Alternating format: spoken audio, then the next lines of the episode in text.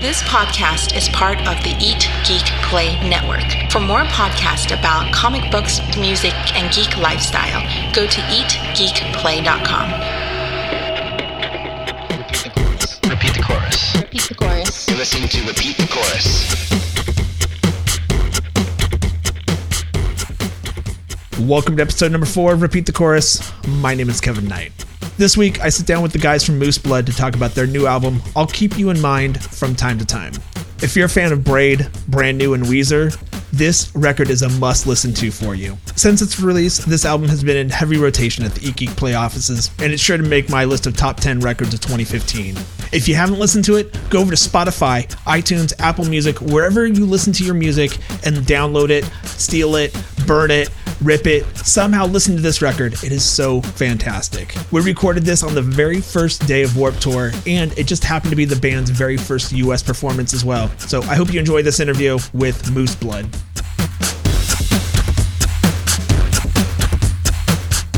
Hi, I'm Mark. Glenn. I'm Kyle. And I'm Eddie. We're Moose Blood and we're here to talk about our album I'll Keep You in Mind from time to time.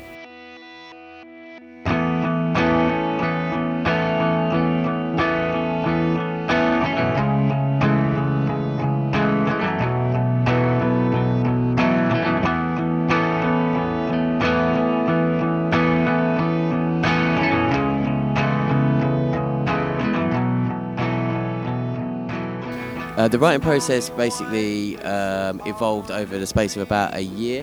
Uh, we put out our first EP, uh, Moving Home, back in sort of early 2013. Um, pretty much straight after that came out, we'd already had ideas and songs that made it onto the record. So um, it evolved over yeah a year, and then we had songs pretty early on like and, and Boston, which came out of the back of really like the moving home period.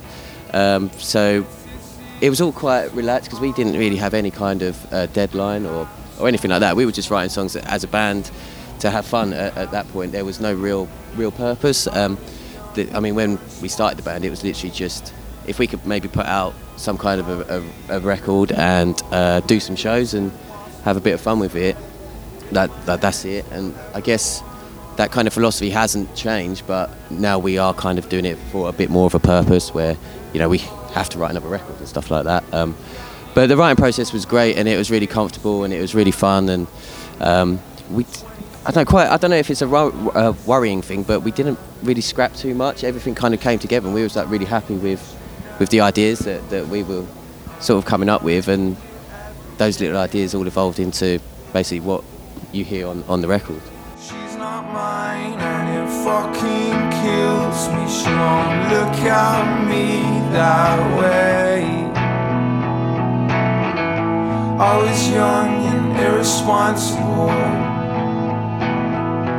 About a year ago, and it's Uh, we recorded the record with uh, Beau Burchell, from guitarist from Saosin, uh, in Hollywood, um, which was unbelievable. We, we never ever thought that that would be something that, that was possible for us to do.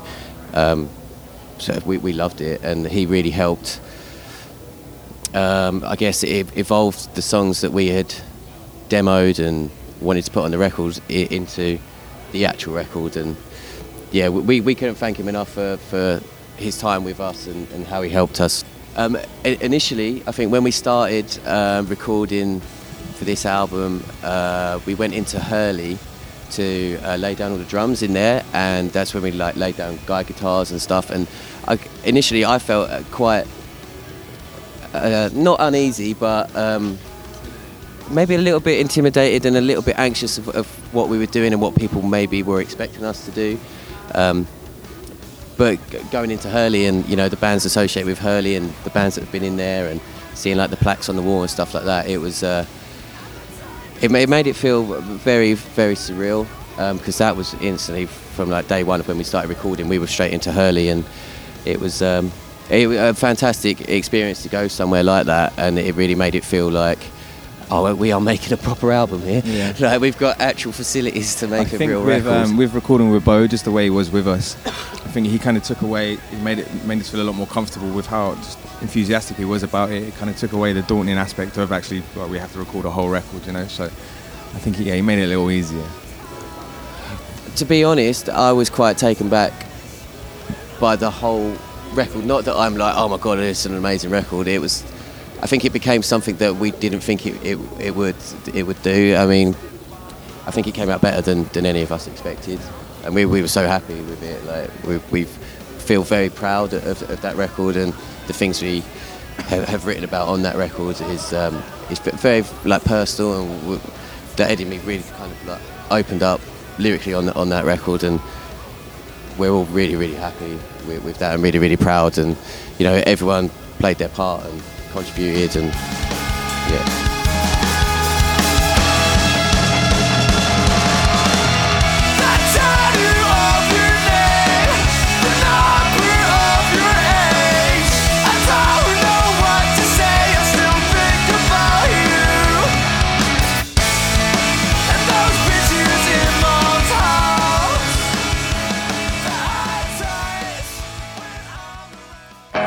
Wanna come over late? Yeah, to my house. Watch American Beauty in the dark. The. Gum, yeah, came together quite early on, like I said, after the back of sort of like the moving home era. Um, really, the, the whole opening of the song, like musically, lyrically, um, just maybe the, the first kind of 30 seconds of that song, like especially when it comes in with, with the vocals and stuff. Um, that's my favourite part. I mean, when we play it live as well, I mean, it's something that I know I feel really happy that, that we've done, and that's our song.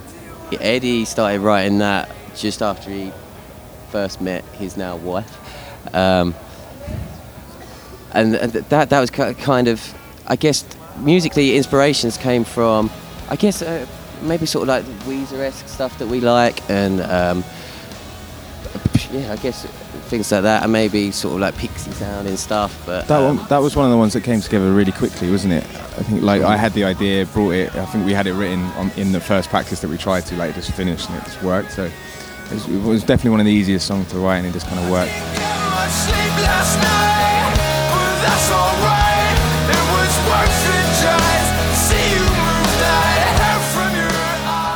Quite. Yeah. She really likes. She loves it. I think that's one of her favourite songs on the record. I remember playing it to her, just sitting down with a guitar.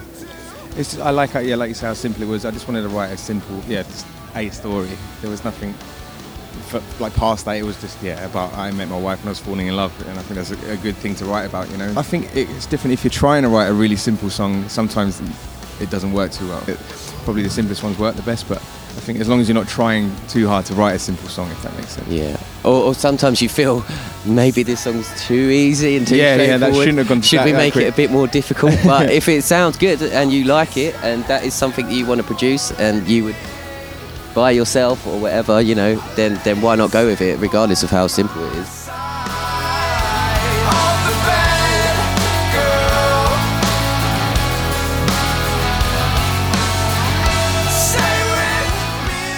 We had quite a clever process from the way that Beau chose to work in the studio, where we had like a selection of amps, and we would each time record each song, we would already have the drums processed and finished, and then we would go through a complete section of amps to kind of go with the vibe of the song. So each song we would completely start from the beginning until it was done. Um, so yeah, that's why a lot of tracks all sound completely different is because they were completely started on separate days and things. So, yeah, that was the way we were feeling at the time. Yeah.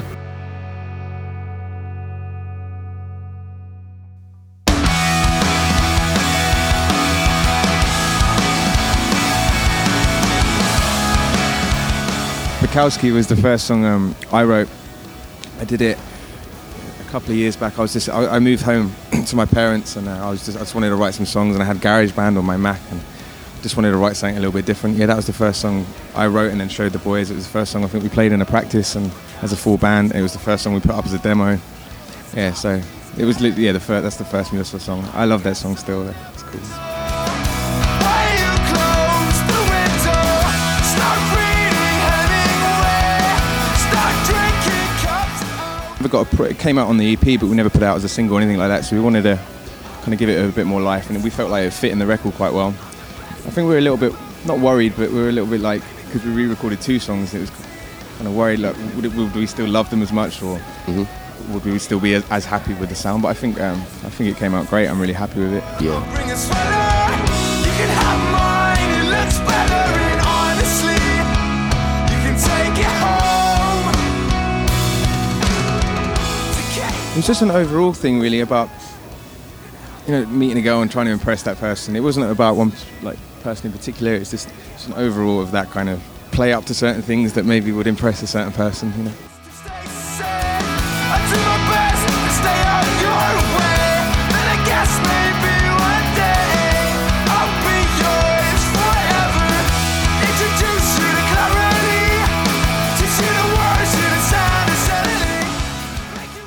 She said, I guess you let me down again. Swim Down, sort of uh, the way that came together. It, it might have been the most, or the first time we had a really kind of poppy idea that we wanted to put into um, a song, and uh, it might have been. It was quite hard, I think, to come together, maybe to get everybody on side, because uh, um, I know initially Carl sort of struggled with that one and maybe thought it should go somewhere else. Um, but it's kind of it, we did stick with the idea and it did kind of evolve into what it is now. And Beau in the studio helped out a lot uh, with Swim Down. And um, yeah I guess it was when we first felt about dropping a, a more kind of poppy uh, element in, into the previous stuff that we had done. Um, and then lyrically I, I came together pretty well didn't it? I mean I think I had the first um, the first half of the song written lyrically pretty early on, and then yeah, we, I think we wrote the last bit as we were demoing it and stuff. Oh, Yeah, I mean, I've- we wrote as Yeah, we were demoing. and then the the dual, dual vocal ending bit. I mean, I wrote the second part to that, and then that all just all fit and just came together. I guess it did. Yeah, it took a while, I guess, Yeah, to click, but and then, then it when it did click, it, it was like, happened, right, yeah, we we we're into this, so we'll we'll we'll ride with this one, see how it goes. Um, but I, I guess that was kind of fun because it kind of went a little somewhere different, and then it maybe was a not a struggle, but we had to work to, to, to, to get that song, I guess, where, where it is now. Um, but then once it did sort of fall into place, it was like, I guess, I, we, I guess we, we never intended that to be a single either. I don't think we looked into any of them really being singles. Quite early on in recording the record, we maybe had our own little ideas of what we might like to be singles, but um, it, it wasn't until it was done, was it? Yeah. I think if you go into an album just trying to write like certain songs for singles, I think then it would be quite easily to fall into just writing kind of album fillers and maybe not giving each song as much attention as it as it deserves. So I feel like if you go in without worrying about what's going to be a single, you kind of end up with a, a, maybe a better album.